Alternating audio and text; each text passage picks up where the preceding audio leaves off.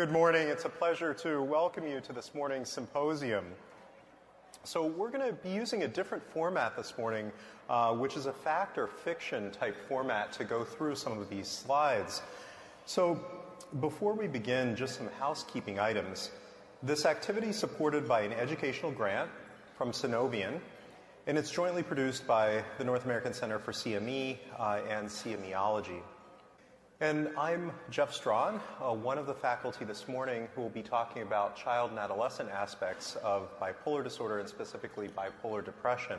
Uh, and I'm joined by my colleague, uh, Dr. McIntyre from Toronto, uh, who will be talking about the other end of the age span. Uh, in terms of disclosures. Uh, we'll go over those momentarily, but we will be talking about a number of off label indications, um, specifically around treatment of pediatric bipolar depression. You have in your handout uh, the agenda for this meeting, so I won't spend time going through that. And you also have copies of the learning objectives, so again, I won't spend time belaboring those. So, with that said, let's move into the presentation. We're going to be talking about contemporary strategies for evidence based treatment of bipolar depression in children and adolescents. But at the end of the presentation, we'll actually be spending some time reviewing the data related to mixed episodes in children and adolescents. In terms of my disclosures, uh, they're listed as follows. I'll try to emphasize any that are potentially directly related uh, as we move to the relevant slide. Among adults with bipolar disorder, about 30% had onset during childhood, fact or fiction. Press button 1 for fact, 2 for fiction.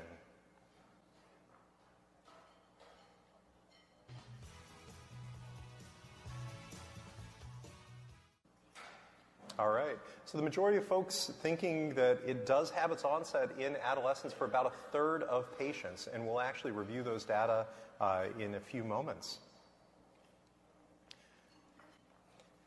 All right. So, in terms of bipolar disorder in children and adolescents, one of the things that's really important to remember is that irritability is often a hallmark symptom of not only unipolar depressive episodes, but also depressive and manic, as well as formerly known as mixed episodes in children and adolescents. And this is a specific core symptom that has been linked with specific uh, uh, poor prognosis uh, in these patients.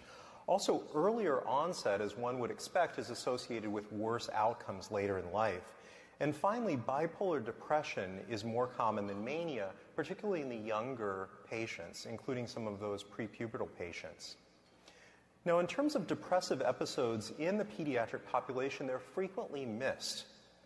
Now, again, this is probably something that seems intuitive to us in that often we have a number of externalizing symptoms that characterize a manic episode, whereas we see more internalizing symptoms associated with the depressive episode in many of these youngsters. Now, again, I don't want to spend a lot of time reviewing DSM criteria, but just to call your attention to the fact that irritability in the pediatric population, as you recall, is a depressive equivalent in depressive disorders such as major depressive disorder and also depression associated with bipolar disorder. Also, with regard to weight loss and decreased appetite, in the pediatric population, we can have a failure to meet expected uh, growth um, milestones. Also, bipolar disorder in children and adolescents is frequently misdiagnosed. And there are a number of reasons for this, one of which is that ADHD is, quite frankly, much more common in the pediatric population. And particularly when we're dealing with severe patients, there's severe cases of ADHD, when there's often tremendous impulsivity, irritability, as well as over, syndromically overlapping symptoms, it makes sense why we may consider this to be um, ADHD rather than bipolar disorder. Also, bipolar disorder in the pediatric population has greater clinical severity than unipolar depression. And last, we're not going to spend a lot of time going through the neurobiology, although certainly I would love to spend more time on this. Uh, but it's generally characterized by disruptions in amygdala prefrontal circuitry. And we see this both in terms of our neuroanatomic studies, but also in terms of our functional connectivity studies. Now, moving forward to treatment for pediatric patients with bipolar disorder, a number of advances have actually been made in recent years. Now, some of these medications that you actually see on the slide were grandfathered in, although over the last two years we've actually had some developments that largely were spurred by the Best Pharmaceuticals for Children's Act, um, passed uh, and actually implemented by the FDA. Um, so this is probably one of the very few situations where we actually have federally funded studies that have given rise to an FDA indication for a specific medication. And the hope is that this would be the case for many other medications down the road, not just psychotropic medications. In that regard, lithium uh, was uh, approved for additional indications in 2018 based on two studies, uh, which I'll review with you. Now, in terms of acute depression associated with bipolar 1 disorder in children and adolescents, there's a tremendous unmet need in terms of not only the evidence base, but also in terms of FDA approval. So at this point, we essentially uh, had the olanzapine fluoxetine combination and lurasidone, although we'll talk about some another treatment as well. Uh, and with regard to longer term or maintenance treatment, uh, we have essentially lithium and aripiprazole. And again, I'll show you those data uh, as we go through. Now, this talk is primarily focused on pharmacologic interventions, and we'll be talking about those specific moieties on the left hand side of the slide. But I wanted to just underscore the importance of non pharmacologic interventions not necessarily as monotherapy in patients with bipolar disorder, but certainly as adjunctive interventions. And when we look at longitudinal data, what we generally see is that those patients who are treated concurrently with psychotherapy, age 10 to 17, have much better outcomes. We also see that functional impairment is improved in many of these patients who receive adjunctive interventions, including family focused therapy. So, our next fact or fiction in children and adolescents with bipolar disorder, antidepressant use is associated with poor tolerability and increased manic symptomatology and suicidal ideation. Fact or fiction?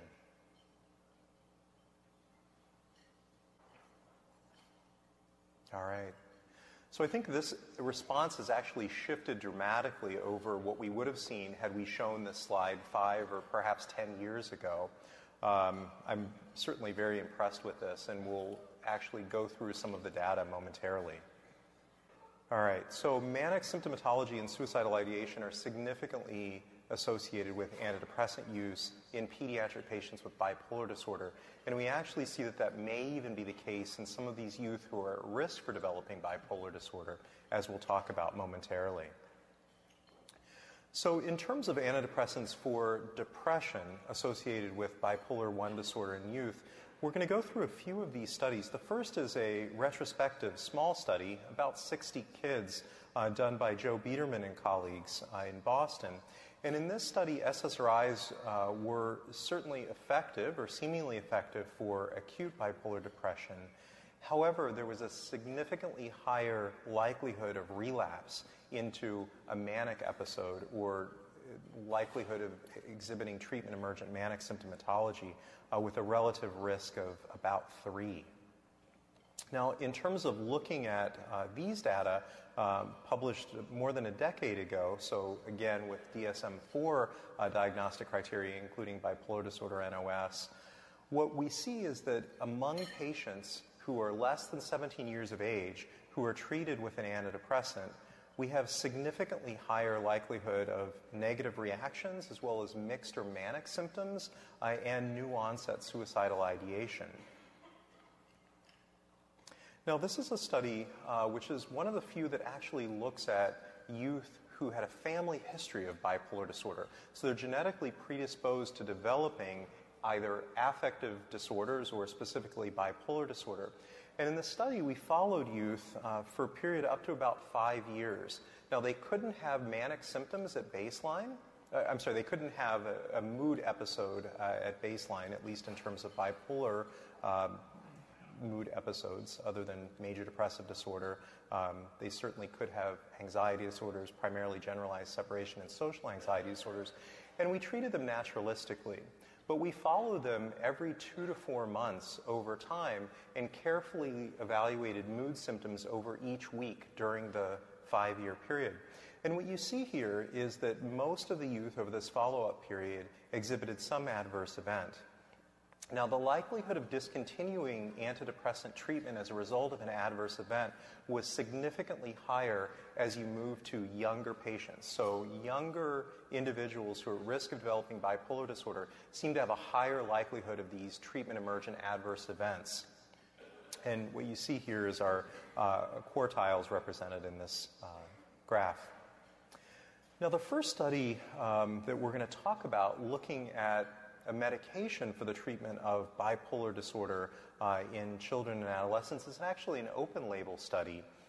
And this is a study looking at the Children's Depression Rating Scale score over time in children and adolescents age uh, 10 to 17 uh, who were treated with open label lithium. And what we see, not unlike most open label studies in psychiatry, is that there was improvement over time and that it was relatively well tolerated. That is, that is lamotrigine. I'm sorry if I misspoke. So the next uh, fact or fiction question, lithium is indicated for manic and depressive episodes associated with bipolar 1 disorder and maintenance in children and adolescents aged 7 years and older. So most people thinking this is fact. It's a little bit of a trick question. Uh, in the next slide here, all right, it is actually fiction, and we'll talk about that here momentarily. So, lithium is indicated for manic episodes and maintenance in pediatric patients with um, bipolar 1 disorder who are age 7 and older. We don't have a specific indication for depression. All right. Sorry, going back. Uh, so, in terms of lithium for youth with depression um, associated with bipolar 1 disorder, uh, we see in this study of about 27 kids um, that there was an improvement in children's depression rating scale score over time, uh, not dissimilar from what we just talked about in the other open label study. Um, however, we're now going to move beyond some of these open label studies the newest data that we have with regard to the treatment of bipolar 1 disorder, at least with regard to maintenance in children, actually comes from that study that I referenced earlier that was sponsored by the BPCA um, through the National Institute of Child Health and Disease. And this is a study that actually looked at youth aged 7 to 17 who were experiencing a manic or mixed episode. And they received 24 weeks of lithium. This is the Lithium Collaborative Study called by the acronym COLT. Now, responders were actually randomized to either continue lithium or to be randomized to placebo for up to 28 additional weeks. And the primary outcome measure was uh, discontinuation from the study for any reason, although they also looked at relapse of affective uh, episodes, either depressive uh, or manic or mixed. And again, I, I, don't even know that we need to go into the statistics. I think these survival curves really tell the story uh, in terms of the discontinuation here. Um, but this is really the study that helped to give rise uh, to that new uh, maintenance indication uh, for lithium in kids 7 to 17 uh, in 2018. Now, the next study we're going to talk about is a study of quetiapine in youth with depressive episodes associated with bipolar 1 disorder. And this is a study of kids aged 12 to 18 uh, years of age, um, about 30 kids. Uh, and it's relatively small, probably somewhat under underpowered to detect uh, the difference in efficacy, uh, but there was no statistically significant uh, effect associated with treatment here. Now, the next study, uh, which was a little bit larger, um, although probably associated with a number of limitations uh, given that in terms of number of sites and significantly higher placebo response rate. But this is a study that included children and adolescents uh, with bipolar 1 or 2 disorder. So, again, very much following what was done with the adult uh, BOLDER trial. And what they looked at, uh, like uh, we've seen in many of these prior studies is the change in the children's depression rating scale score. And what was observed was that over time there was no significant difference between groups. Now, the next study, uh, actually, the, one of the ones that we'll talk about that's positive uh, for pediatric patients with bipolar uh, depression, uh, is a study of the olanzapine fluoxetine combination. Now, in this study, what was observed was that there was relatively early separation from placebo and that uh, there was continued improvement over time. Um, however, in a moment, we'll talk about the tolerability associated with olanzapine fluoxetine combination. And as we would expect, given the olanzapine component, there was actually sequoian weight gain associated with uh, olanzapine. Um, more than half of the patients experiencing significant increases in weight. And there was also probably what would be expected in terms of the metabolic tolerability with regard to triglycerides, um, although that really um, not uh, quite uh, hitting the 5% significance threshold. Now, the next study that we'll talk about is one of lurasidone. Uh, and this, again, like most of the other studies that we've looked at, has looked at the change in the children's depression rating scale score over time. And what we see here is that relative to placebo, there's improvement, and it becomes statistically significant at the week two time point. What we also see is that there's continued improvement over time. The other thing that I think is important here is that while the placebo response rate is larger than we see in some studies of unipolar depression and certainly of pediatric anxiety disorders, it's not the same placebo response rate that we see in many of these other trials in pediatric patients with bipolar depression, for example, the quetiapine study that we talked about.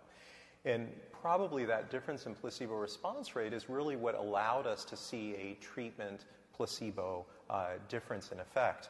Uh, and so, again, you see that this improvement continued to increase over time. Now, what I think is interesting here is the mean uh, dose of lurasidone, uh, which was around 30 milligrams uh, per day. Now, in terms of looking at the tolerability of lurasidone in this double blind, placebo controlled trial, um, patients, after completing the initial portion, were followed over time in the context of open label treatment. And what we see here uh, is that uh, there was um, maintenance of uh, that improved effect, although this does come with a number of the limitations associated with open label trials. Now, also as part of the open label assessment of lurasidone in the long term, uh, a number of papers have actually looked at metabolic profiles associated with this. And in this study, which I think is interesting for a couple of reasons, they actually modeled the expected weight gain in this population based on Z score and based on age, uh, as well as sex and height and other variables that we generally have to consider in the pediatric realm uh, that my adult colleagues generally don't have to deal with. So, what was observed was that there were relatively uh, insignificant differences uh, with regard to the actual weight gain that was observed over this period and the expected modeled weight gain over this follow up period. So you see a final uh, difference there of 6.9 kilograms and 6.7 kilograms.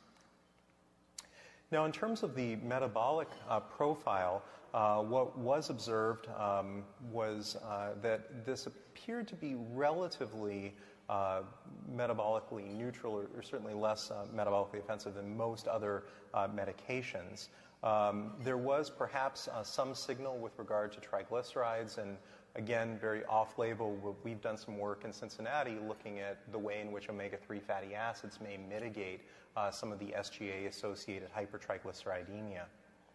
Uh, there were no significant uh, differences with regard to hemoglobin A1C, uh, and there were no differences with regard to uh, hyperprolactinemia. Um, this issue of hyperprolactinemia is particularly important in that a number of the medications that uh, don't seem to be associated with as significant of hyperprolactinemia in adults seem to be associated with much more hyperprolactinemia in the pediatric population. We'll talk a little bit about that when we get into the mixed states later in the presentation, but that's certainly the case for olanzapine, wherein we don't see as much hyperprolactinemia in adults, but we see very significant hyperprolactinemia in pediatric patients. So, in conclusion, for most adults with bipolar disorder, the onset occurred during childhood. Again, I don't think based on the polling results that was really a surprise to anyone in the room. The early onset bipolar disorder is associated with poorer long term prognosis and an increased risk for suicide attempt.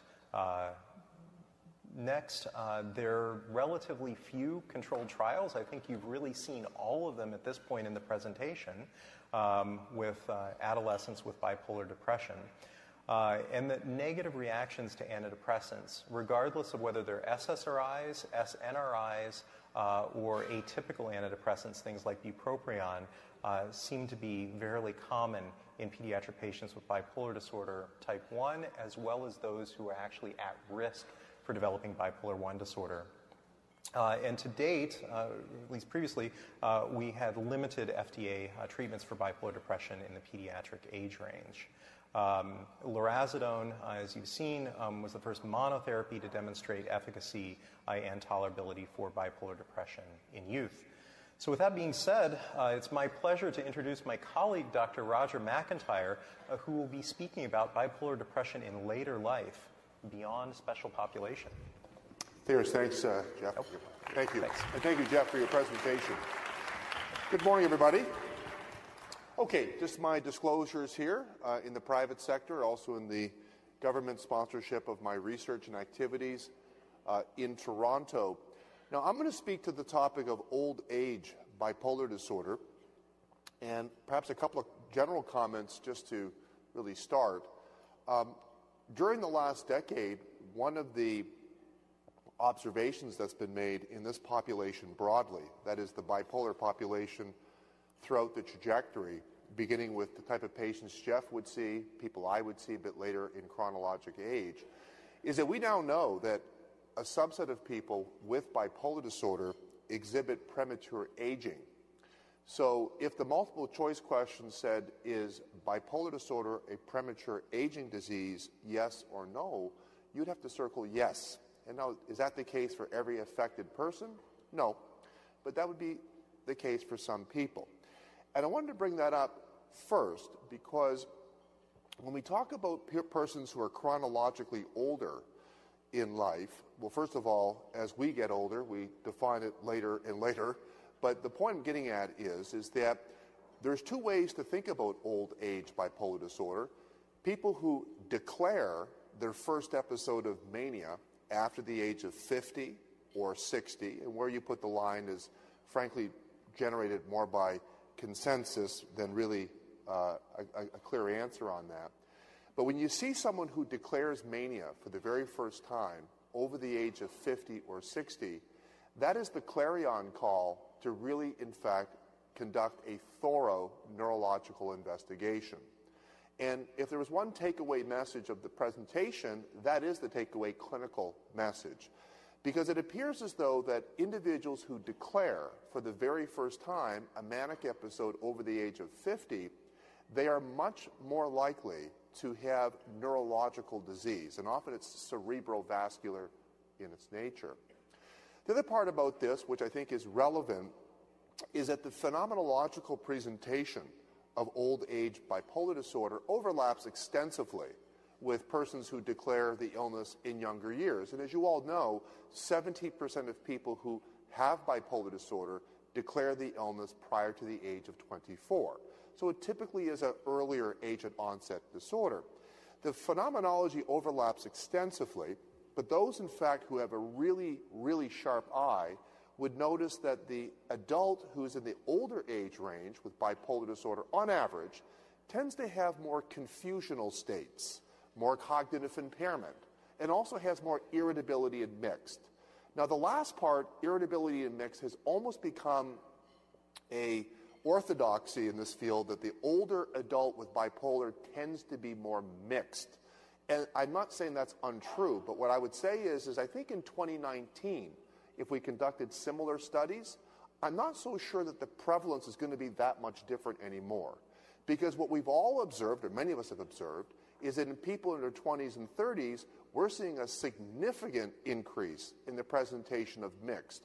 In fact, I uh, wrote a paper recently where have all the euphoric bipolar patients gone? Uh, we're seeing more and more of these mixed patients. So you can see some facts. I was told that everyone at U.S. Psych Congress can read, so I'm not going to read the slide. Um, but the point is, is that what percentage of people declare bipolarity after the age of 50, it's variably reported, but if you remember 10%, you're probably going to get full marks on that question on the exam. So 10% of people declare first. So just as a, a statistic. Now you can see some of the mentions here um, with respect to how it could be different. I did speak to this mixed phenomenology, but again, mixed phenomenology is seemingly more common in younger adults who have bipolar disorder, and we're not entirely clear whether the rate of mixed features is really that much higher anymore in older people.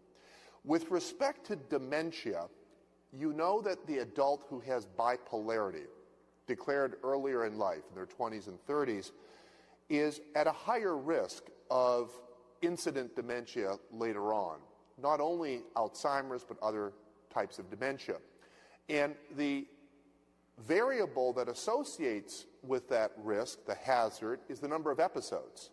So the more episodes of bipolar you have, the more likely that individual will present in a demented state. And I've been in this for a little while now, this, this area, and I've been quite struck now over the years, tracking many patients since my residency years, of adults in their 50s who are now presenting with Alzheimer's disease and so on. So, very, very concerning.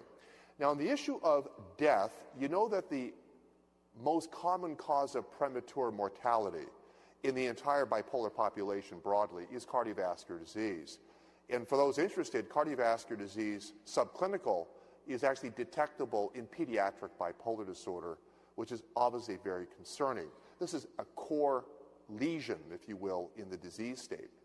So, with that statement that cardiovascular disease is the most common cause of premature uh, mortality broadly, it won't surprise you it's also the most common cause in the older age group. Let's not forget suicide, however, because suicide rates remain elevated in those people who are uh, of older age. Said differently, the standardized mortality ratio, the risk of suicide in a person who is over the age of 50 with bipolar, either because they declared the illness at that time or more commonly, they've grown older with the illness, is still elevated. So the suicide risk doesn't, in fact, reduce. Um, one part about that dementia comment, uh, we're going to speak to this, is the role of lithium. Now, I started off by saying that the adult who has bipolar disorder in declaring for the first time in older age is really the person you and I should be vigilant for any neurological, specifically cerebral vascular event. And that's something that uh, I have found as a clinician that has often been the case. In fact, the literature would indicate that, uh, in fact, the majority of these people may have some type of cerebral vascular disease. Whether or not it is the proximate, in other words, the immediate cause of why they've declared bipolarity, is an academic question. But they certainly have higher rates of neuroimaging identified abnormalities. Now, I've tried to highlight with these red rectangles some of the rates of medical comorbidity. It's a bit of a busy slide. Onset less than 50, over 50. Rather than try to do a contortion to read the slide, perhaps in fact what I would say is, and probably nobody's surprised, that the rates of concurrent medical problems is staggering in this group. I would say that, well, it's staggering across the entire age span of this disorder, uh, bipolar disorder, with cardio, obesity, metabolic being the most common co-occurring conditions. By the way, that's not just by chance. We now believe that the pathogenesis of bipolar disorder broadly is overlapping with the pathogenesis of cardiovascular disease, obesity, uh, and diabetes. And on the topic of cognitive impairment, which is so pronounced, again, throughout this entire illness trajectory. But in the older age, uh, it now appears very clear that obesity is not simply a concurrent condition with perhaps a shared pathogenesis, but obesity appears to be anti cognitive. In other words, obesity in the bipolar patient is associated with much lower cognitive functions when compared to the bipolar patient who is of normal weight. And this has inspired a kind of a notion that we've been looking at where obesity does metastasize to the brain as a metaphor of the effectors of insulin resistance and inflammation that are hazardously affecting brain. So cognition impairment is well known in bipolar disorder. I remember not that long ago, uh, cognition did not receive that much attention in bipolar disorder. We now see it as a deficit as part of the illness. It's still an open question whether cognitive impairment is also more likely to be identified in people who are at risk, that is, they're first degree unaffected relative, and there's some uh, results that suggest that could be the case. But the cognitive deficits we're talking about are what I call the Fab Four. The Fab Four, not the Beatles, but the Fab Four is executive functions, attention, memory and processing speed. And depends on the study. Someone might find one domain more affected than the other, but I think really it's the full group of these uh, subdomains that are affected executive functions, memory, attention, and processing speed. And these observations of cognitive impairment are not just replicated and certainly very robust, but what's particularly relevant to you and I, whether it's old age or younger age bipolar disorder, is that the persisting cognitive impairment is what's in fact mediating PROs, patient reported outcomes. So let's look at this question fact or fiction. Cognitive abnormalities in bipolar depression and MDD are similar in older patients. Okay.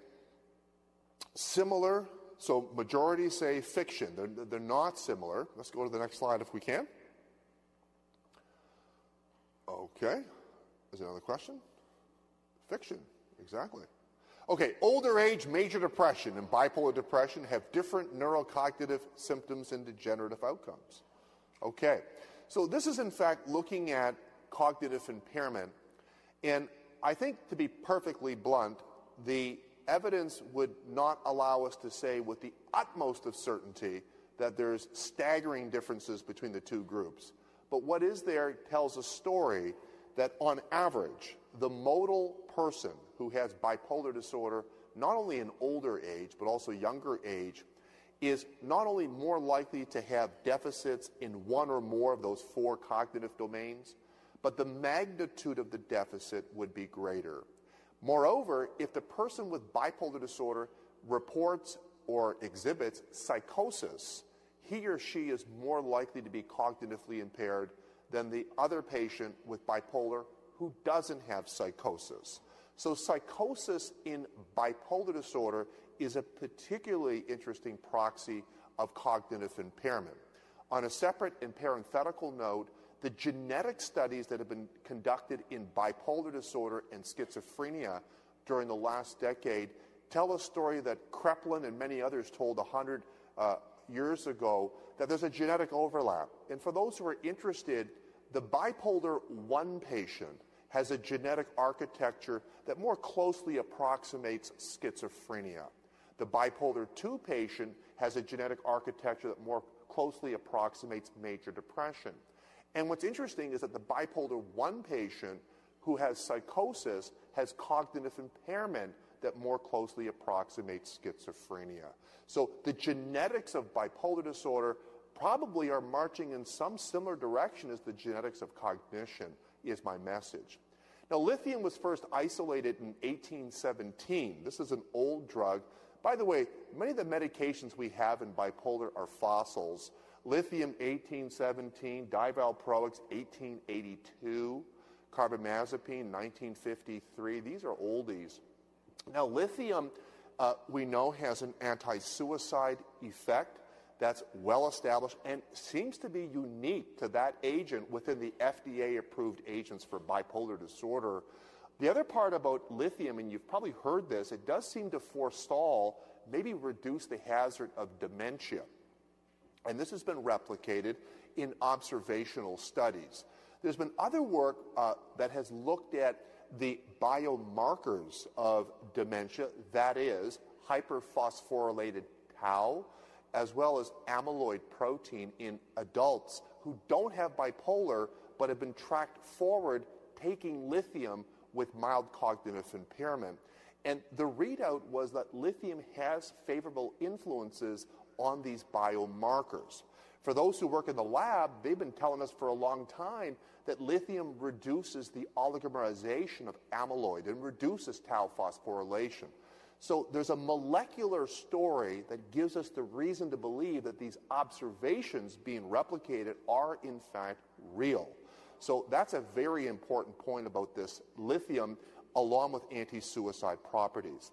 Now, when it comes to the guidelines in treating the adult with bipolar disorder in older age, I'm sure, like me, the great majority of patients you're seeing over the age of 50 or 60 who have bipolar disorder, they had the illness for many years. They've grown older with the illness rather than new onset bipolar disorder. So, to be blunt, there are not many studies that have been conducted in adults who have new onset bipolar disorder over 50. And frankly, relatively few studies have included people uh, in bipolar clinical trials beyond the age of 65. Usually, we seem to have a thing with 18 to 65 when it comes to mood disorder studies. So we have some people, obviously up to 65, and some studies have actually had eligibility criteria where patients can come in at ages higher than 65, but not a whole lot.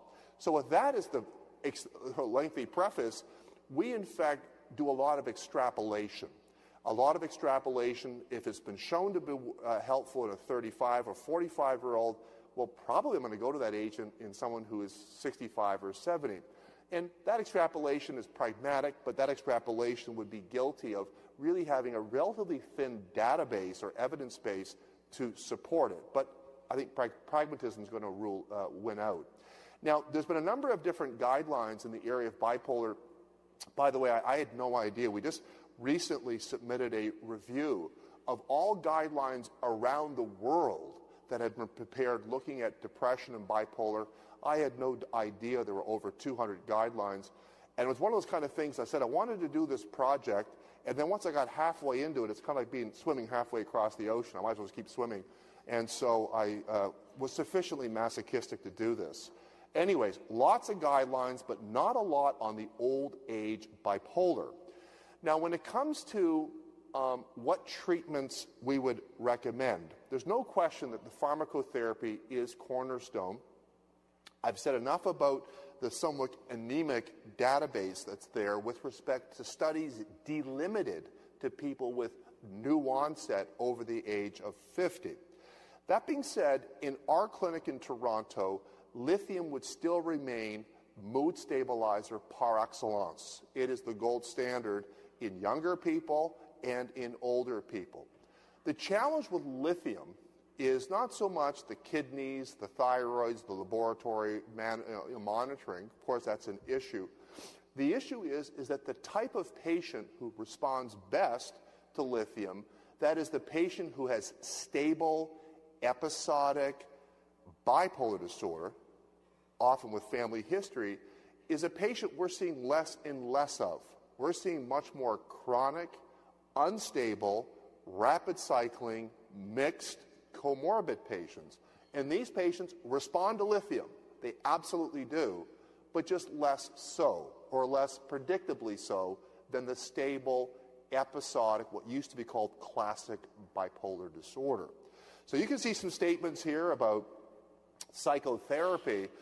Makes good sense. I would say, particularly social rhythm therapy I remember when I was a fellow, I worked at a nursing home for two years in the Toronto area, and I was asked to see adults, obviously in a nursing home, older folks uh, who had bipolar disorder. They all had social rhythm problems, um, and they all were often very psychotic, actually. And these individuals clearly stand to benefit from these types of resetting of the Zeitgebers, in other words, resetting of the environmental signals of what time of the day it is, and trying to reduce the risk of delirium superimposed on their bipolar disorder, as well as, in fact, to offer a uh, psychosocial intervention to benefit directly their condition. Now, I don't need to tell you that as you get older, there's changes in the metabolism, the handling of medications, the pharmacokinetics of medications. That's obviously very, very well known. And I think that when it comes to uh, what we have in guidelines, again, the guidelines can only guide you based on the evidence, and frankly, the evidence is not that robust for a lot of the treatments, notwithstanding life goes on. And you can see here, these are the Canadian guidelines, uh, quetiapine and lurasidone monotherapy. Now, that is something I think is reasonable. Quetiapine clearly has difficulties in some patients with sedation and somnolence, but notwithstanding, we do have some studies with quetiapine that included people who were over the age of 50, most of whom who grow older with bipolar disorder. Now, lithium and lamotrigine, I call those the two L's, they're next. Um, it does appear to be the case that the risk of rash or cutaneous syndromes in older people is less so than people who are younger, which I don't think is a significant risk for most adults, anyways. And I want to put a particular plug in for lithium. And the fact that lithium might have some of these anti dementia properties is obviously an intriguing asset. The fact that it's an anti suicide drug is obviously relevant, and the fact that it works is also relevant. I should mention that there's a general consensus that in people who are 60 to 80 years of age, lithium levels of around point maybe 4 to 0.8 seem to be okay. Over the age of 80, many of us prefer to see lithium levels uh, 0.4 to 0.7. And uh, I want you all to be reassured that those levels are certainly very effective. Now, antidepressants, you know the concern with antidepressants, they can lead to switch or treatment emergent dysphoria, irritability, sleep disturbance, and so on. And that's something one has to be cautious about. I was uh, quite struck at how often, when I was at this nursing home, I was asked to see people who were delirious, when in fact they weren't delirium. They did not have an altered sensorium. They actually were often psychotic and often very irritable and hostile. And in some cases, in some cases, this seemed to be temporally associated with being exposed to antidepressants in some cases. Um, you can see some comments here about lithium. Obviously, with kidneys decreasing in function, one has to be cautious with lithium levels. But again, I, I do see lithium as a gold standard uh, for many of these people, particularly uh, people with more of a stable course. Uh, I talked about dementia. This is specifically Alzheimer's disease. I wanted to put that slide in because this is obviously very intriguing. And what we do know is that not only is Alzheimer's and other dementing disorders more common in multi episode bipolar disorder, but the age at onset is much, much earlier. In other words, rather than see the early signs of Alzheimer's, like mild cognitive impairment at age 60 or 65, we see it in many cases at 50, even 45 in some cases. So, obviously, extremely concerning. Um, by the way, for those interested, there's a, a framework that's been proffered to really help us understand why the bipolar patient is so prone to elevated and early age at onset dementia syndromes. One is implicating inflammation, or what's called immunosenescence, or inflam aging. So the inflammatory process of bipolarity puts in motion a vicious molecular cycle that then results in uh, changes in brain structures and function critical to cognitive functions broadly. The other one, which is also in the suspect line, is insulin resistance. So Jeff works in the pediatric area. Colleagues at McLean have just recently looked at uh, first degree relatives of people who have bipolar disorder. They seem to have insulin resistance, even though they don't even have bipolar disorder. And a good friend of mine in Toronto, Ben Goldstein, which I'm sure Jeff knows well, uh, Ben has shown significant rates of metabolic syndrome, even in the pediatric population. There's something about bipolarity that seems to result in insulin resistance, often subclinical, and insulin resistance is a significant risk for dementia syndromes. Uh, you all know that, for example, diabetes is thought to account for up to 10% of all cases of Alzheimer's disease. Lamotrigine has been around a long time. This is an example of repurposing. So, lamotrigine was derived from a drug well known in malaria called pyrimethamine. And lamotrigine has open label evidence that it can attenuate depression in the bipolar patient. We have that data here. And the doses are not too dissimilar from younger people under the age of, say, 50, and ranges of between 150 and 200. The quetiapine recommendation was based on some fairly, uh, uh, it wouldn't be called rigorous. This was post hoc analysis of some clinical trials done with this agent in people that were mostly younger in age. Notwithstanding, there was a, a, a, a subgroup analysis done in those 55 to 65, the doses you're familiar with, 300 to 600. For me, the issue has been more sedation and, yes, some of the metabolic issues. Lurasidone has been looked at in people 55 years or older. Uh, lurasidone, uh, we heard about in the pediatric population, has this evidence in older age without the burden of the sedation and without the burden of the weight and metabolic changes. So think about older age bipolar disorder in two ways. First, has my patient grown older with bipolar, or is my patient declaring bipolar for the first time after the age of 50? In the latter scenario, that is, in fact, the message to conduct a thorough neurological evaluation.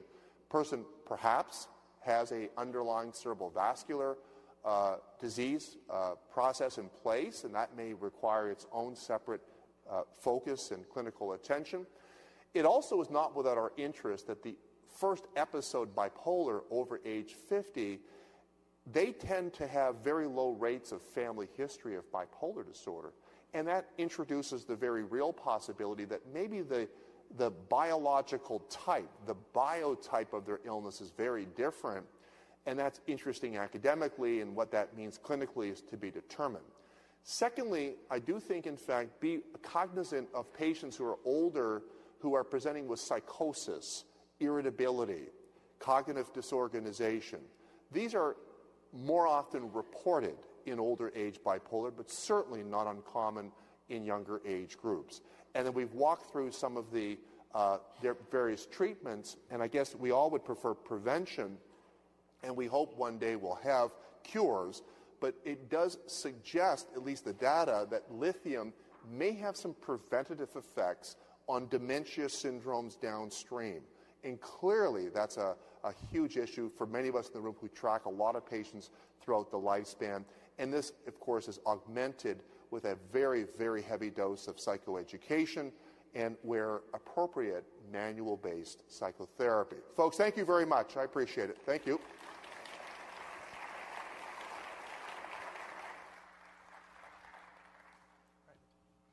So we're now going to continue looking at mixed episodes associated with bipolar disorder, particularly in pediatric patients, and then we'll flip back again to the other end of the age span. So I'm going to continue what Dr. McIntyre was talking about with regard to lithium and specifically looking at mixed states associated with bipolar 1 disorder.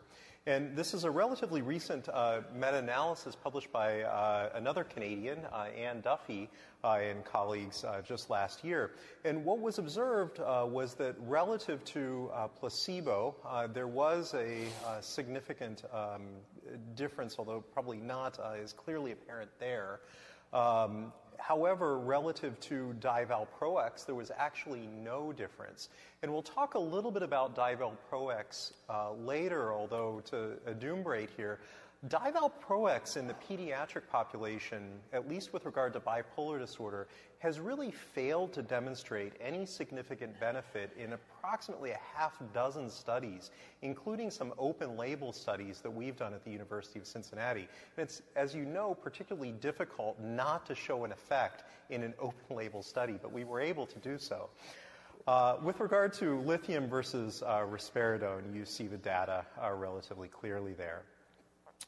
Now, the next study uh, that we're going to talk about actually looks at asenapine in pediatric mixed states.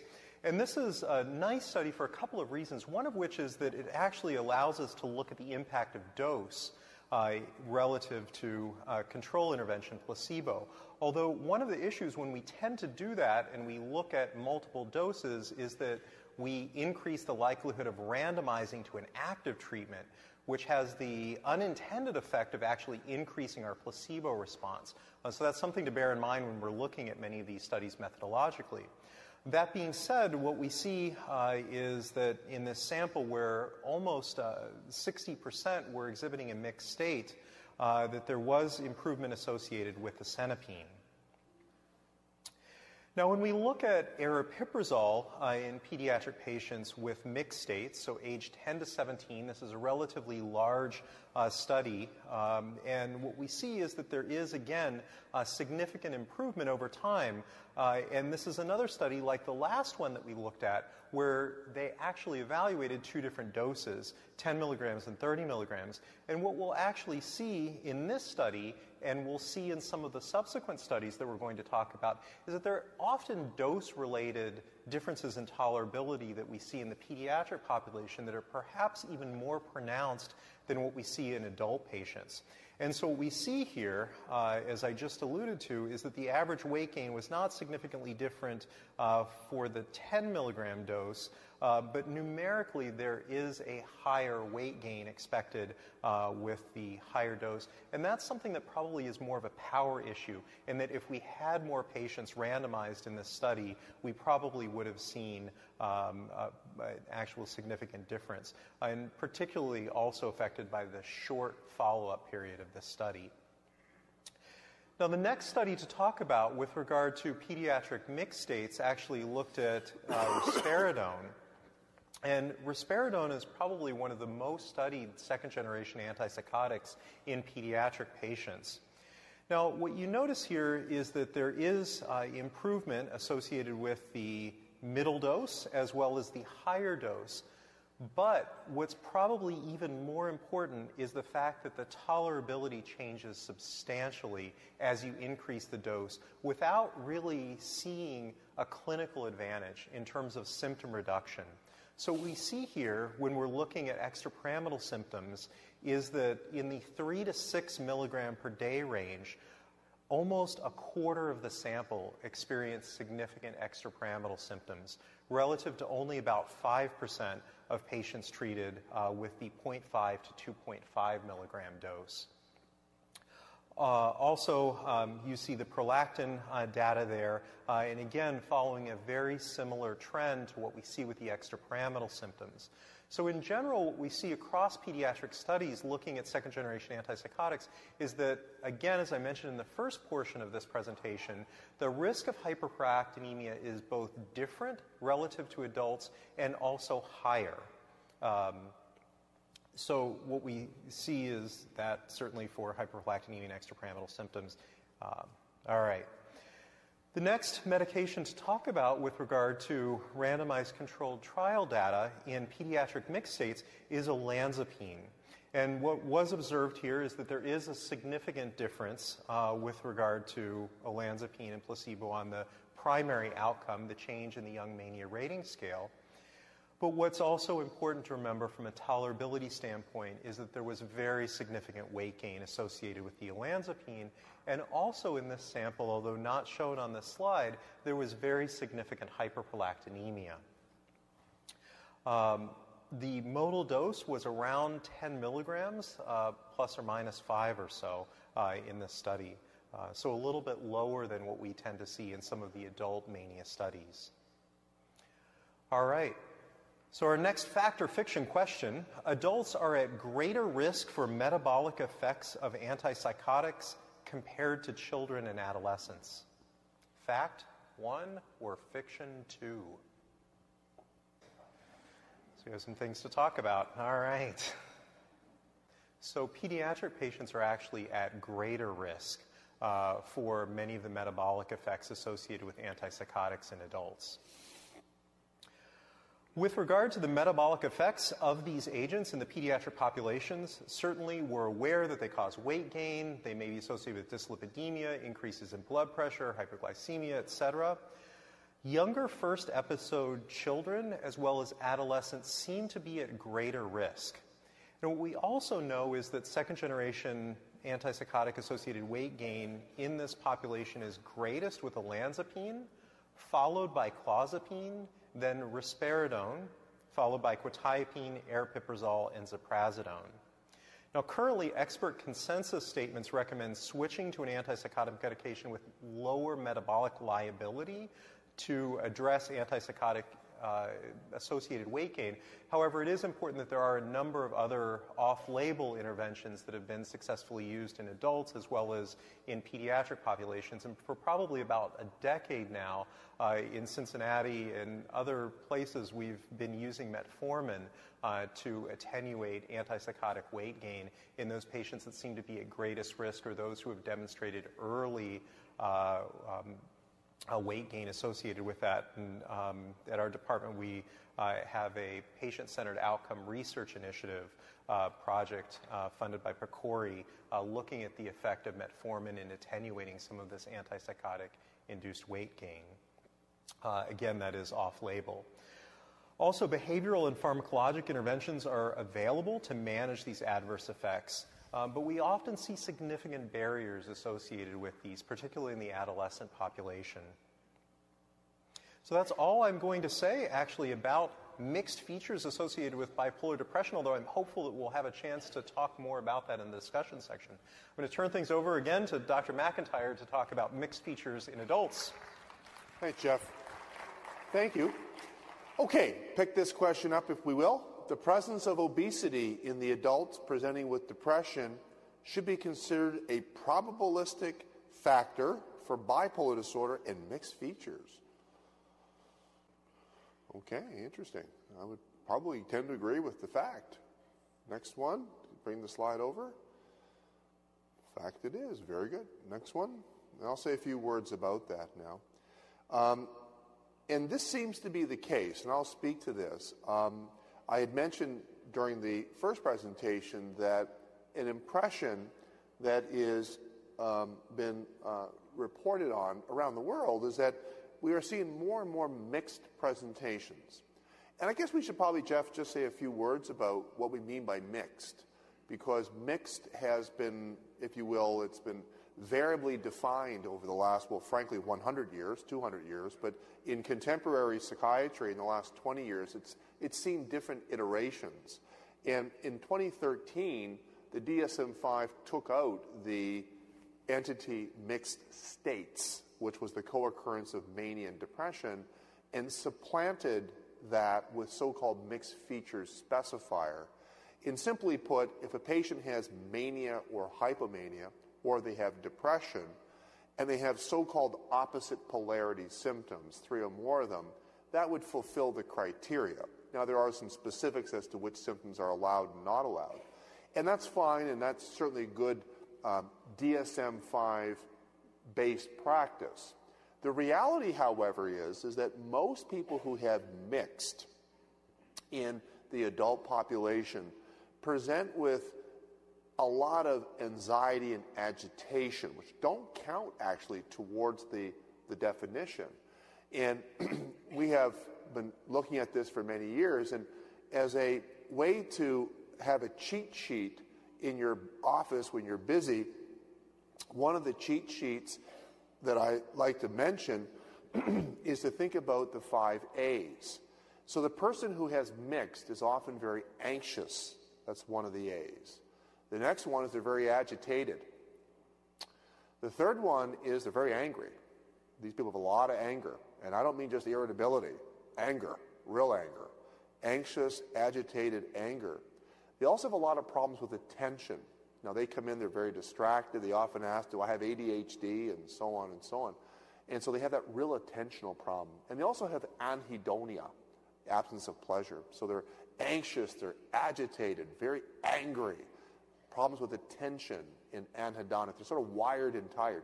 And this is really, really common nowadays in adults with bipolar disorder. And we're trying to un- understand why this is seemingly, seemingly happening more often. And there's not a simple explanation, and it would simply be a hypothesis. I don't think we've got a verdict yet. But we do, in fact, have replicated studies that indicate that the person who is bipolar, who is obese, is more likely to present with mixed states or mixed features. And on this, oops, daisy. Come back one slide, guys. I thought that was my pointer. Um, on this slide, at the bottom here, what we have is DSM 5 criteria depressive mixed, and you can see different percentages. My message is, is that people who have obesity in the adult age range are more likely to present with those five A's. And what's interesting about that is that when you look at the brain of people who have obesity, their brain is different than the adult with bipolar who's normal weight. And more specifically, the regions of the brain that are different are the regions of the brain that subserve cognitive functions, that subserve affect regulation, that subserve aspects of reward. In other words, some of the areas that we think are subserving those five A's that I enumerated. There's lots and lots of literature now to show that obesity is, in fact, a brain hazard, particularly as it relates to brain volume. It's true, as your waist gets bigger, your brain gets smaller, unfortunately. Someone said to me once, size doesn't matter.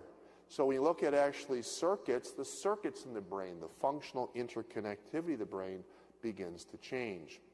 We did a study in China, in Guangzhou, where I uh, also have an appointment these were children who were high risk. So these are children whose mom and or dad has bipolar disorder. As far as we can determine, these kids don't have mental illness yet. But what we did was we conducted MRI scans of these children, and we also conducted cognitive measures. This is the matrix.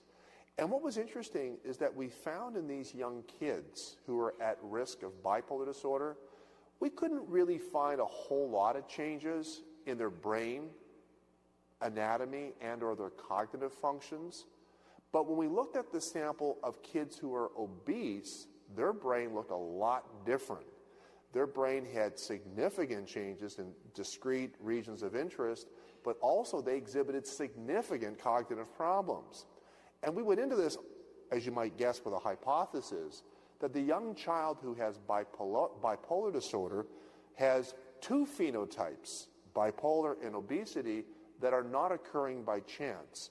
And we wondered whether or not that obesity, because of this occurrence of the effect on brain, is increasing that child's risk of later declaration of bipolarity. We started to look at cognition in my, in my uh, center many years ago for reasons you know. It is an enemy of the state, cognitive problems and mood disorders, and we don't do a good job treating it. In fact, we probably do a great job making it worse with many of our sedating drugs. Obviously, uh, these things can be modified to some extent for patients who've got low thyroids. I talked about earlier how more episodes increase cognitive decline. Uh, the other part to this is the consumption of marijuana. No one needs to be told that uh, there's been a massive uptick in marijuana utilization. And in Canada, when recreational marijuana became legal about a year and a half ago, and we've seen a massive uptick not just in the patients but in the staff. It's been unbelievable. Anyways, um, but THC and CBD, they're not ready for prime time in this area, that's for sure. And recreational weed seems to be bad news. But let me, in fact, be, come back to this story. So, in keeping with the view, in keeping with the view that the metabolic pathways are relevant to brain health, brain disease, and more particularly brain cognition, we decided to test a hypothesis. So, what we did this is a study from my lab where we gave these adults with bipolar disorder, we gave them a diabetes drug. These are people who are not diabetic, these are persons with bipolar disorder, and we think bipolar disorder is a consequence in part of metabolic perturbation. We gave them a drug that's better known as Victoza, which is a diabetes drug. It's known as liraglutide. And we looked at the effect of this metabolic drug on their cognitive abilities, and we were able to show that it improved it. So, just as a comment, uh, that's off-label. We're doing this experimentally, and you know, and so on. But it would not be uncommon in my clinic to, to actually give patients liraglutide to improve their cognition in bipolar. That's all off-label, very experimental. And we did an MRS study as well. We showed that there was changes in the brain chemistry that were tilted towards a more favorable neurochemical signature. This was interesting to us because we've struggled so much to treat these cognitive problems. We're also looking at anti-inflammatory approaches to try and improve cognition in bipolar because we think if you can better deal with cognition, not only will that have effects on the patient's PROs, patient reported outcomes and function, but we also think that the disturbance that we see in mixed, that mixed presentation of irritability and all this disorganization, in fact, has a grand conductor. And one of the grand conductors in this is, in fact, cognitive impairment. So we're looking at this from different perspectives. Uh, another perspective is to use prebiotics, probiotics, antibiotics. Are they ready for the prime time? No, not really. Uh, we just published a paper looking at the gut, the biota in the persons with bipolar disorder. They had decreased microbial diversity in their bowel. We, uh, this is part of a, a larger story looking at gut brain axis, which is receiving more attention. But I do not see, uh, uh, really at this point, we can say that we have established that anti inflammatories, or certainly gut biota manipulation, is ready for clinical recommendation. But we have shown that minocycline, one of the antibiotics, which is also anti inflammatory, is also quite helpful in some cases mitigating depression. Major depressive disorder with mixed features or subthreshold hypomania is common. Uh, this is one report looking at uh, a study we did. And what the point of this slide is, is that there's two types of depression. Obviously, there's not two types, but for the purpose of this illustration of point, my typology is there's two types major depression without those five A's I talked about, and major depression with those five A's. And in the latter, that is the depression with mixed features, they tend to be more severe. They tend to be much, much more likely to, be talking about suicide. And they just don't respond as well to conventional SSRIs and SNRIs for reasons that we're just not that clear about. So, mixed features, which by the way affects around one in four adults with major depressive disorder, be vigilant for later declaration of bipolarity in that group, but the majority retain the diagnosis of major depressive disorder. The Florida guidelines for depression are free of charge. They're available online, and they're going to be updated again this year.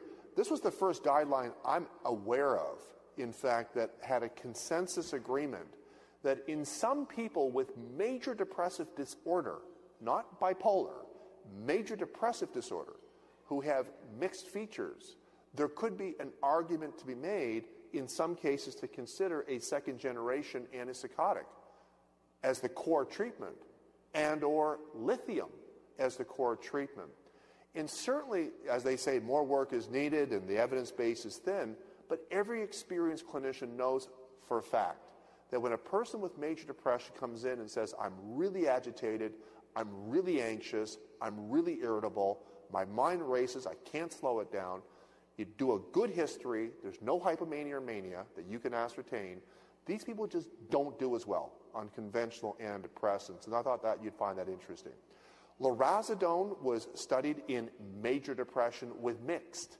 So this was adults who do not have bipolar disorder, at least not yet, and I would argue most won't, but they have MDD mixed, and they actually received lurasidone or, or placebo, and we saw a significant advantage in favor of lurasidone, and the dosing's much lower, 20 to 40 milligrams a day. That would be one line of evidence. That's not 100 lines of evidence. That's one line of evidence that would support what we saw in those guidelines. We've looked at mix from different perspectives. Olanzapine has been shown to be effective in bipolar depression with mixed.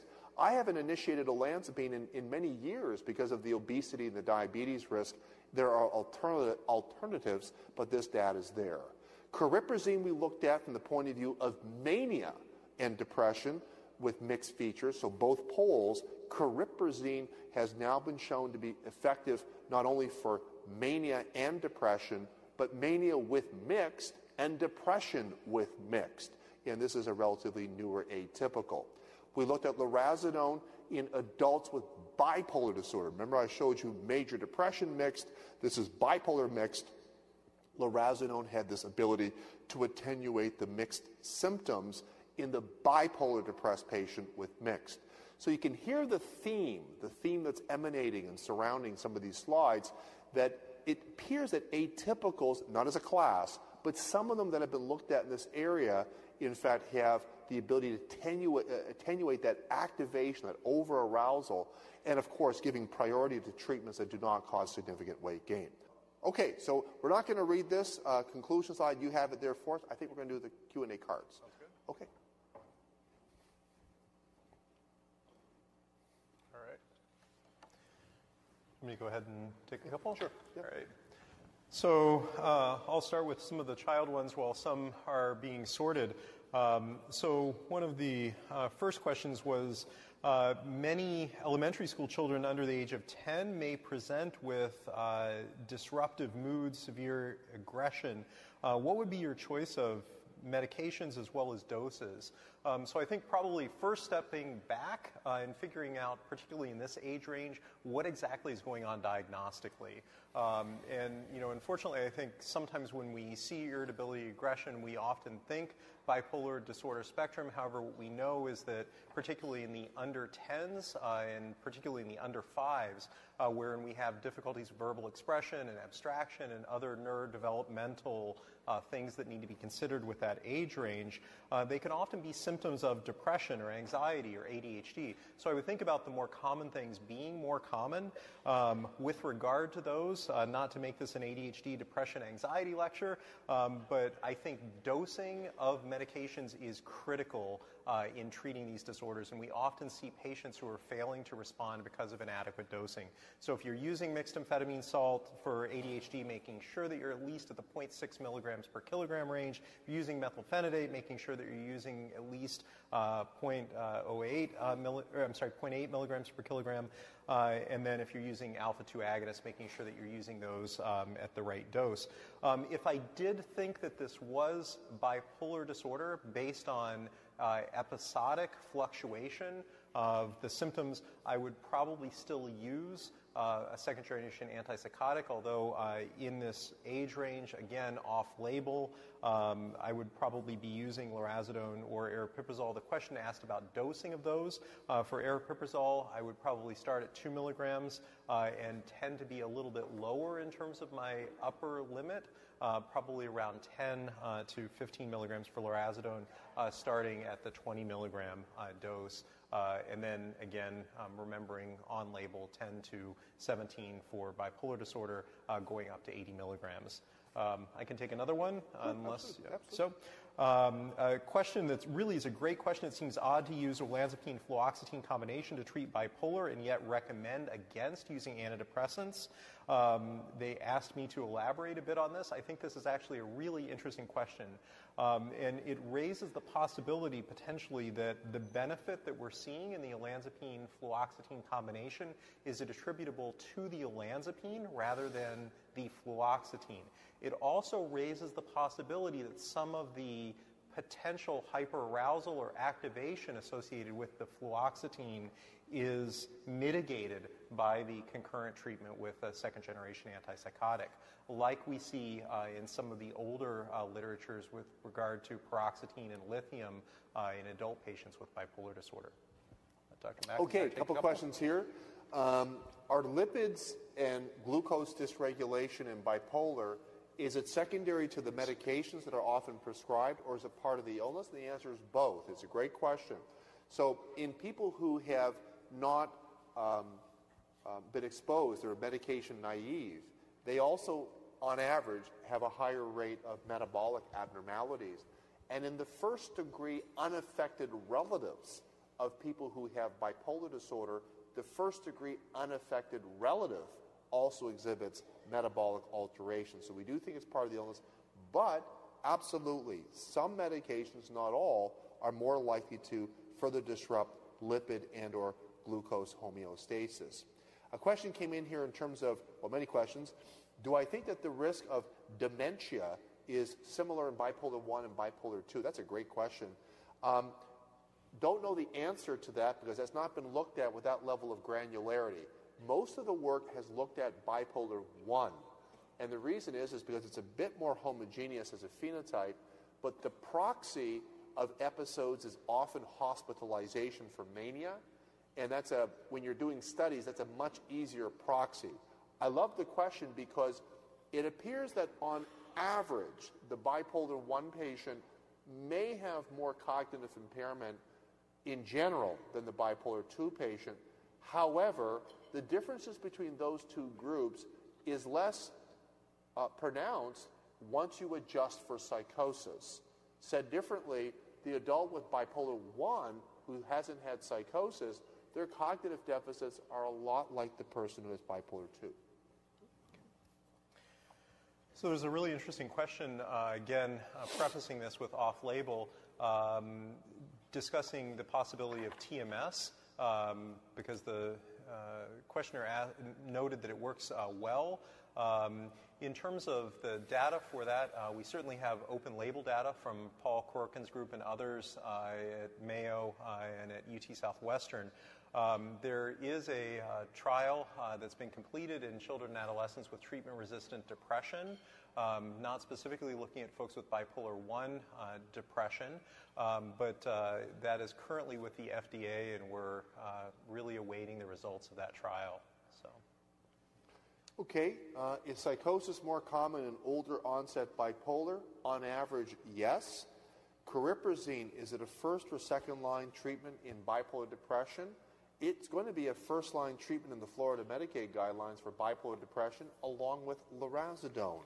One other quickie here is um, late onset bipolar disorder can predict bad outcomes with regular treatment that's a very good point, and I just want, if I understand the question, um, later age onset bipolar disorder, that is the first declaration of bipolar disorder after age 50, for reasons that are not entirely clear, these individuals don't appear to respond as predictably or as robustly with the treatments that we know are FDA approved in the area. And the, the, the, the hypothesis is is that there's a different biological type to their illness. And there's an overrepresentation of cerebrovascular disease, and perhaps that's not just making the point that it's different, but maybe that's changing the molecular environment of the brain so that it's not perhaps cooperating as well. But I don't, in, with treatments, I don't in fact want to give people the impression that people who have a later age at onset bipolar disorder don't respond to treatment. They certainly do. They just appear to have a more complex phenotype. So the next question was related to young patients presenting with aggressive behaviors in whom we highly suspect bipolar disorder. Uh, what would be my first line treatment, lithium or an atypical antipsychotic or second generation? Um, in this age range, I probably would still use a second generation antipsychotic. There are a couple reasons for that. One of which, when we look at the COLT data, uh, which again did look at this age range, and we would be on label for lithium in this age range it was often very difficult to get to the target levels. Now, in the COLT study, and this, package, this information has now been added to the package insert for lithium, uh, the dose that we really, or rather the blood level that we really pushed to was 1.2 to 1.4 mil, uh, milliequivalents per liter, um, so considerably higher uh, than Dr. McIntyre uh, alluded to in the older population. One of the other issues is that the uh, creatine, creatinine clearance in this population is so fast that it's often very difficult to get to a therapeutic lithium level uh, in the under 10 population. Um, and it also makes it more difficult to interpret uh, the lithium level um, without doing some of more of the PK modeling that we do in our research group. Um, so that's really the main reason why I would probably use uh, a second generation antipsychotic in that population. Would I recommend a small dose of lithium for a unipolar patient who has dementia? Um, the short answer would be no. I'd have a hard case to defend that in terms of, let's say, I was before my examiners on my certification exam, because they would say, What's the evidence to support that? And I'd have to say, None. But what I would also say is, collegially, just talking conversationally, the question's an excellent one in terms of uh, you know, is this possible? I made reference to a study that was done, it was done in Brazil actually, in people who have MCI, mild cognitive impairment, and they were given lithium for a period of up to six months or placebo. And it appeared that the lithium had some favorable influences on their biomarkers of phosphorylated tau and amyloid. So that gives reason to believe that maybe, in fact, lithium could be considered. But I don't think at this point we could say it's a prime time treatment. Does lithium cause cardiac remodeling? Not that I know about. That's a very interesting question. But lithium does appear to reduce cardiovascular mortality in bipolar. And then this one question, so another quickie here. Mm-hmm. Um, uh, is it possible that the dementia in bipolar disorder is a consequence of the medication? So kudos to lithium, but do other treatments, in fact, increase the risk of dementia? It's a great question. You probably have heard that there's been observational studies associating benzodiazepine exposure to elevated dementia risk. More recently, there was a report that came out, got a lot of press actually, that anticholinergic drugs or drugs that have anticholinergic properties, some of our antidepressants, for example, are increasing the risk of dementia later on. Again, these are observational studies. Uh, we, we, we the conclusion, you can anticipate what it is. It's an association. We don't have causation. More work is needed. Uh, so I guess we're sort of left with kind of not knowing. But it's a, it's a nice point to raise. Certainly for me, and this is kind of a circuitous set of associations, but I've tried to avoid obesity prone drugs when I can for reasons that are abundantly obvious, but also because the obesity we believe, well, we know, is anti cognitive. So it seems to me counterintuitive to be trying to preserve somebody's cognitive abilities and then giving them treatments that cause a lot of weight gain. That just didn't make any sense to me. So, so there's a question related to uh, gynecomastia, an eight-year-old boy um, associated with medication. And again, I think this really drives home the issue of trying to avoid many of these medications that are associated with hyperprolactinemia um, which probably relates uh, in part to my answer on the earlier question with regard to the younger child uh, using medication that actually is a partial agonist. Um, and again, uh, just emphasizing, as I've now said a couple times, uh, that some of the medications that aren't associated with hyperprolactinemia signal in adults seem to be associated with that signal in kids. Um, there's another question related to a patient with severe depression uh, the questioner specifies but no mania. Uh, would you recommend lithium uh, or what would be your approach? Um, I think lithium is certainly something that could be considered, um, although the evidence uh, in this population is pretty limited um, essentially consisting of open label uh, or retrospective data. I think my approach here would be the standard in terms of first line antidepressants, but again, emphasizing uh, dose as well as exposure, the two not necessarily being directly related. Um, I would also consider adjunctive uh, aripiprazole, lurasidone, um, and then from a risk benefit standpoint, would use omega 3 fatty acids. Um, the dose there really being important, being at least 1.8 grams per day of the EPA plus DHA. Also considering that you're optimally managing the comorbidity in terms of anxiety, and then specifically looking at sleep. I think Tordia, the treatment of SSRI depre- resistant depression in adolescents study, taught us a lot about what not to use to manage pediatric sleep um, particularly in patients treated with fluoxetine, venlafaxine, and paroxetine.